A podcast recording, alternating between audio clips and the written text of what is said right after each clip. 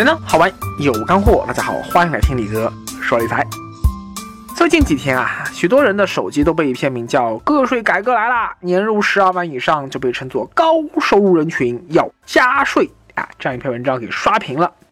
然后呢，网上各种恐慌，各种担忧，各种骂娘。哎呦，力哥后台也是收到了许多小伙伴的提问啊。好，那么问题来了，是不是年入十二万以上就算高收入人群，今后要被多征税呢？答案当然是否定的。目前国家所有的法律、政策、文件以及政府官员发言中都没有出现过这种观点，说啊十二万以上就是高收入人群了呀。现行税法也没有说对于高收入人群做过明确界定，十二万年收入只是个人所得税需要自行申报的标准。那这个说法是谁最先提出来呢？哎，肯定是无良媒体嘛。然后呢，为了更多的能够吸引眼球，那么，呃，更多的无良媒体那就转述啊，说援引自其他媒体这个消息，进而啊，就无中生有啊，无事生非啊，煽动民意，制造热点。结果呢，让不明真相群众误以为自己被高收入，以后要多征税，然后就开始骂娘了。好，那你肯定会说了呀，那既然十二万不是高收入的标准，那为什么十二万以上年收入我得自行申报呢？啊，这是到底为什么呢？嗯，这就要说到啊，我国个人所得税制度改革的方向就是从分类税制改为。分类税制和综合税制相结合的这样一种税制，所以分类税制啊，指的就是分门别类对你不同的收入征税，很好理解嘛。比如说上班工资管工资征税，下班干私活啊，做小生意那个收入管私活收入征税。你要是写稿子，那像李哥一样，你管稿费征税吗？有房租收入管房租收入征税，股票分红管分红征税。虽然说这些都是你的收入，互相之间不能够互相抵扣。这样的征税方法啊，优点那就简单粗暴啊，非常方便，政府省事儿，而且收到税又多。但它有很明显的缺点，就是不人性、不公平。低收入者啊，他会被反复的拔羊毛啊；高收入者呢，诶，他懂得避税的知识多啊。他能够避税的途径也多，那灰色收入也多，可能反而税负就轻了。个税征收初衷啊是劫富济贫啊，正向调节社会贫富差距。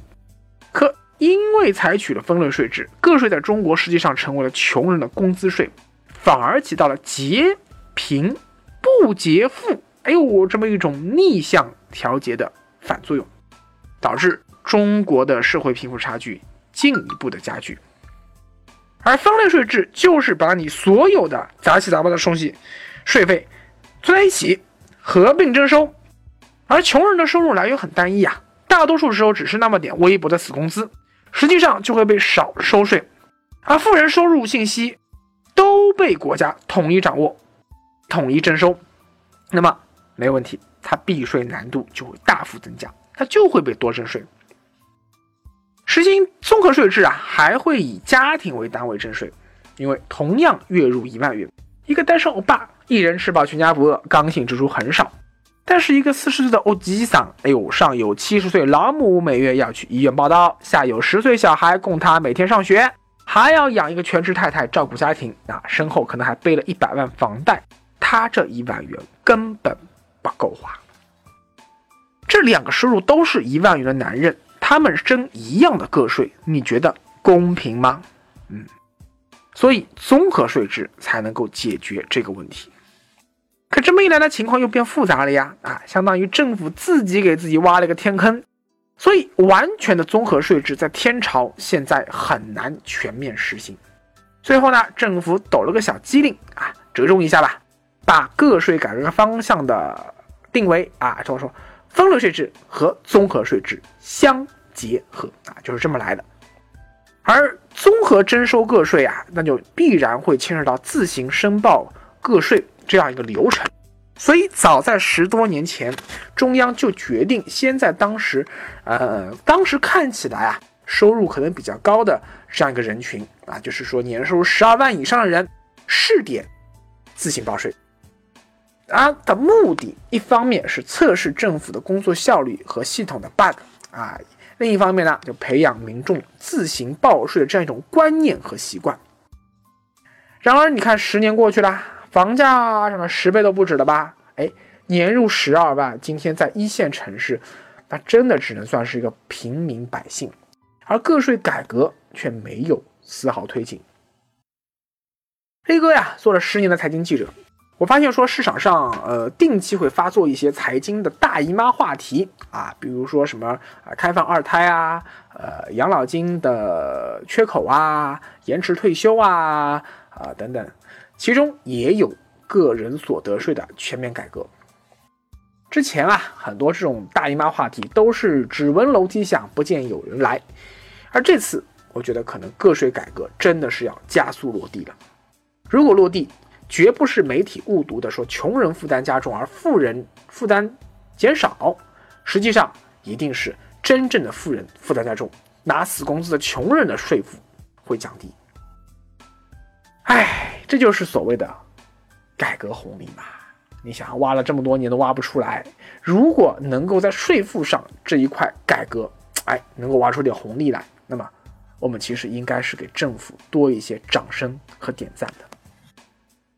不过啊，上面说的这些啊，其实并不是一些很特殊的一些内幕啊，大家都知道，很多媒体上都有报道过。下面才是力哥作为理财师送上的私房菜。在两年前的力哥说理财第一季第三集《理财到底理什么啊》的节目中，力哥讲到过理财的各个分支领域，其中提了一句税务规划啊，很可惜大家对这个话题是最不感兴趣的，一是因为啊，这个话题不能帮你赚钱。二是中国目前税制太过简单粗暴，以我们作为个人能够主动操作省税的空间太少。因我们真的要省税的话，那我们得求公司财务配合我们。你看，好不容易这两年出了个税优型的健康险，芝麻绿豆大的节税空间，我们整天只能拿来当笑话说，连保险公司都没兴趣。所以说，普通老百姓。说实话，也无需掌握太多的专业税收知识。所以啊，理财规划师考试时候学了那么多税法知识，平时呃在服务一些个人客户的时候啊，基本上用不到。当然，力哥自己啊作为专业理财师，平时我又自己开公司做账啊，那我自己就知道如何用各种办法来给我自己以及我的公司员工来节税。不过，力哥当年考理财师证书时啊，还自学了美国的理财师教材。两相比较，就发现了呀，美国理财师，哎，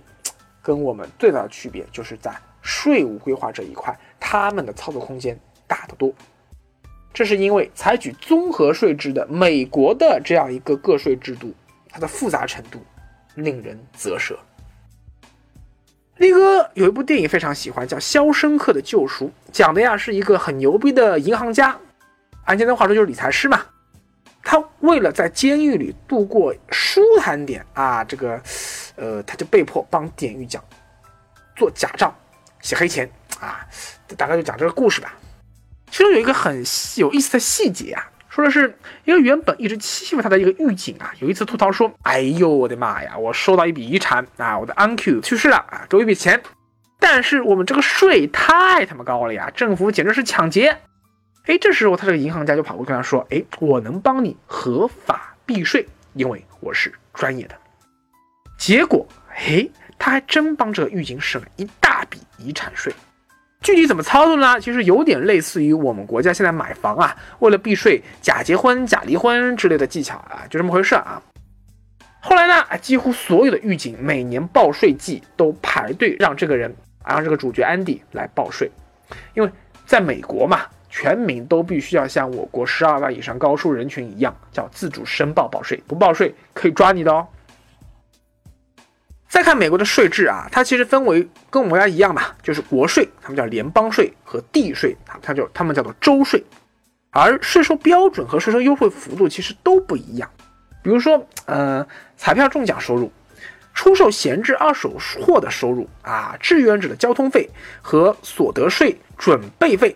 这些东西，它应当计入联邦所得税的应税收入，但是像什么子女抚养费啊，这个雇员的补贴保险、寿险死亡赔偿金、国债利息、美容手术费啊，还有像什么交通罚款等等，哎，这个就可以申请联邦所得税的减免优惠。你看的这么细，但是要注意啊，我说这些，但是十年前写在美国教科书上的说法，就是力哥当时学理财的时候看到的的信息，那会儿还是小布什当政啊。而美国呢，每换一届政府，这个税制、税率，包括税收优惠，它其实这政策都会发生一些变化。而现在已经是川普上台了，你想奥巴马都已经过去八年了呀，那肯定这个又会变。所以，美国理财师才能靠帮老百姓做税务规划赚到很多钱。你想 这么一种这么复杂的这种税制啊，又专业，还隔三差五换换玩意儿，这个我想美国普通人他怎么能搞得明白了？你想是不是？所以懂行的少交税，不懂的多交税，这就是万恶的资本主义。那未来中国会不会也这样呢？啊，我觉得应该也是会这样的嘛。所以我说，能够提供专业税务筹划服务的专业法律加上。金融人才，他们这种人就特别稀缺，他们的收入就会特别的高。因为你想，只要我国未来税制越来越复杂，尤其是与个人有关的税务规划空间、操作空间越来越大，市场需求它一定会呈现爆炸式增长。啊，就像说央行通过货币超发倒逼全国老百姓不得不学习理财道理是一样的。所以李克刚保证啊，未来二十年。经验丰富的、能够提供全面专业税务规划服务的税法律师和注册会计师的收入，一定会芝麻开门，节节高。知识真的是可以成为财富的，学习真的是可以改变命运的。而那些自身缺乏专业技能又不求上进，却整天对富人各种唧唧歪歪的穷人，对不起，永远只能是穷人。